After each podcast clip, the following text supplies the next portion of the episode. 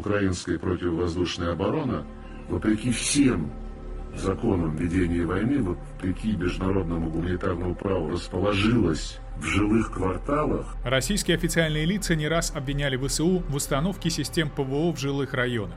Это, по мнению российских властей, привело к взрыву жилого дома в Днепре. Через несколько дней после этой трагедии системы ПВО стали замечать на крышах домов в Москве. Сразу в нескольких районах города очевидцы обнаружили российские зенитно-ракетные пушечные комплексы «Панцирь С-1». Один из них расположен на здании Минобороны России на Фрунзенской набережной. Другой заметили на высотном здании в Тетеринском переулке. Это офисное здание, помещение здесь арендуют, среди прочего, студии фотосъемки и вокала, но недавно на крышу установили систему ПВО. Такую же очевидцы заметили на Петровке 38, это главное управление МВД столицы. Очевидно, главная задача — прикрытие Кремля. Зенитные ракетные комплексы С-400 теперь припаркованы на опытных полях Тимирязевской сельхозакадемии, недалеко от Останкинской телебашни.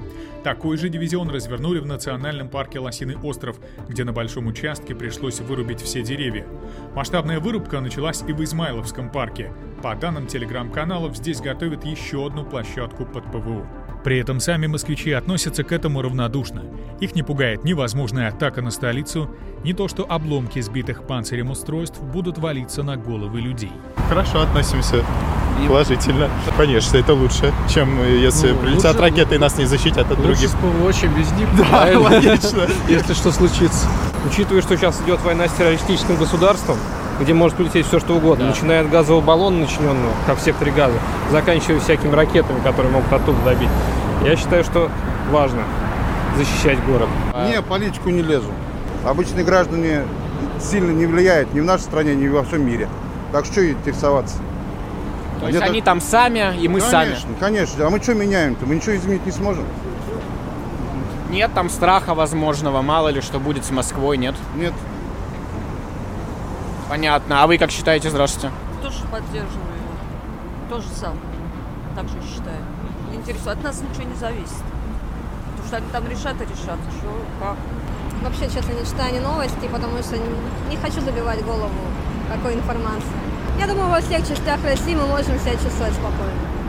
Меня интересуют больше э, насущные заботы, поэтому повлиять я никак не могу, соответственно, несколько по-другому. Чтобы снизить негативный фон, чтобы спокойно работать, естественно, внешние факторы, скажем так. Желания нет уехать, может быть, перебраться в другую страну, в другой Желания город? Есть, возможности нету. А, желание есть все-таки, да? А почему есть, если не секрет? Это в плане безопасности или в плане чего-то еще? Конечно, в плане безопасности. Все-таки предполагаете, что может быть что-то, да? Может быть все что угодно. Я стараюсь не следить за этим, мне так легче жить, и мой мозг меньше нагружается. То есть вы абстрагировались? Да, я абстрагировался. Я некомфортно себя чувствую, но что теперь делать-то? Я не читаю ни новости, не пользуюсь интернетом, ничего. А в Москве себя чувствуете безопасно, небезопасно? Вполне безопасно.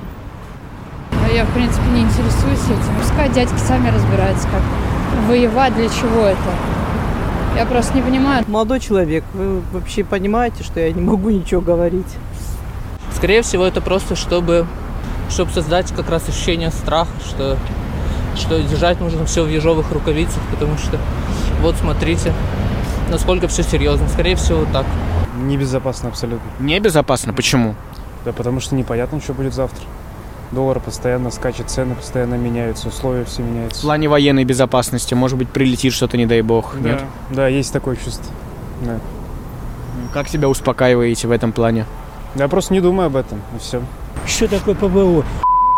на голову упадет. Отдельно власти позаботились о защите от вероятного удара лично Владимира Путина и его близких.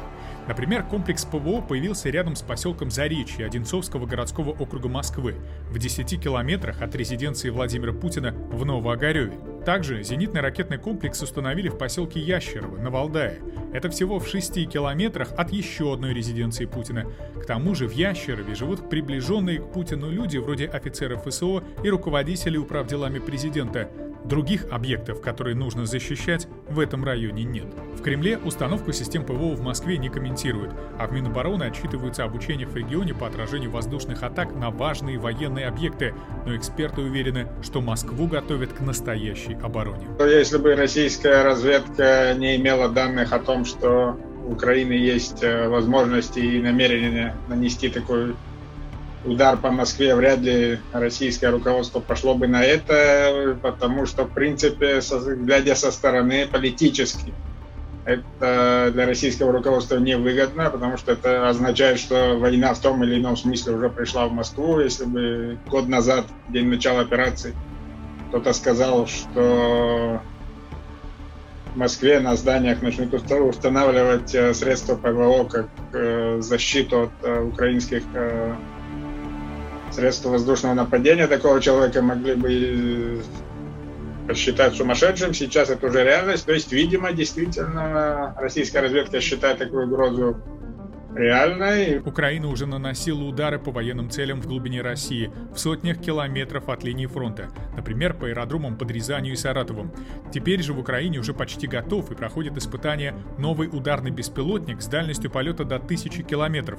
Этого достаточно для того, чтобы с территории Украины нанести удар по Москве. Постоянно видим сообщения о том, что Укроборонпром разработал новые беспилотники с дальностью до 1000 километров. Там, разумеется, есть вопрос, насколько это уже серийное изделие, не экспериментальное, сколько конкретно таких экземпляров уже в строю. Но в любом случае, если российское руководство на это пошло, видимо, российская разведка имеет на, на эту тему достаточно весомые данные, чтобы рекомендовать российскому руководству пойти на такой шаг. Система С-400 должна перехватывать крупные объекты, а «Панцирь» будет уничтожать то, что не удалось уничтожить С-400. «Панцирь», как вот эти вот системы «Панцирь С-1», которые мы наблюдаем вот на зданиях в Москве, это, наверное, одна из наиболее эффективных российских систем для борьбы с, именно с беспилотниками в целом они, ну,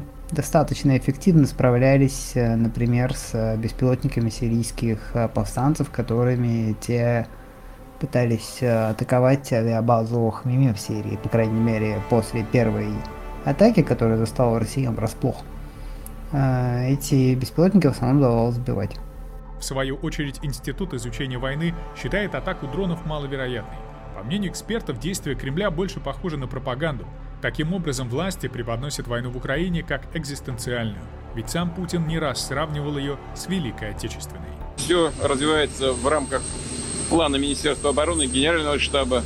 Присылайте ваши фото, видео и истории для публикации в черный ящик The Insider.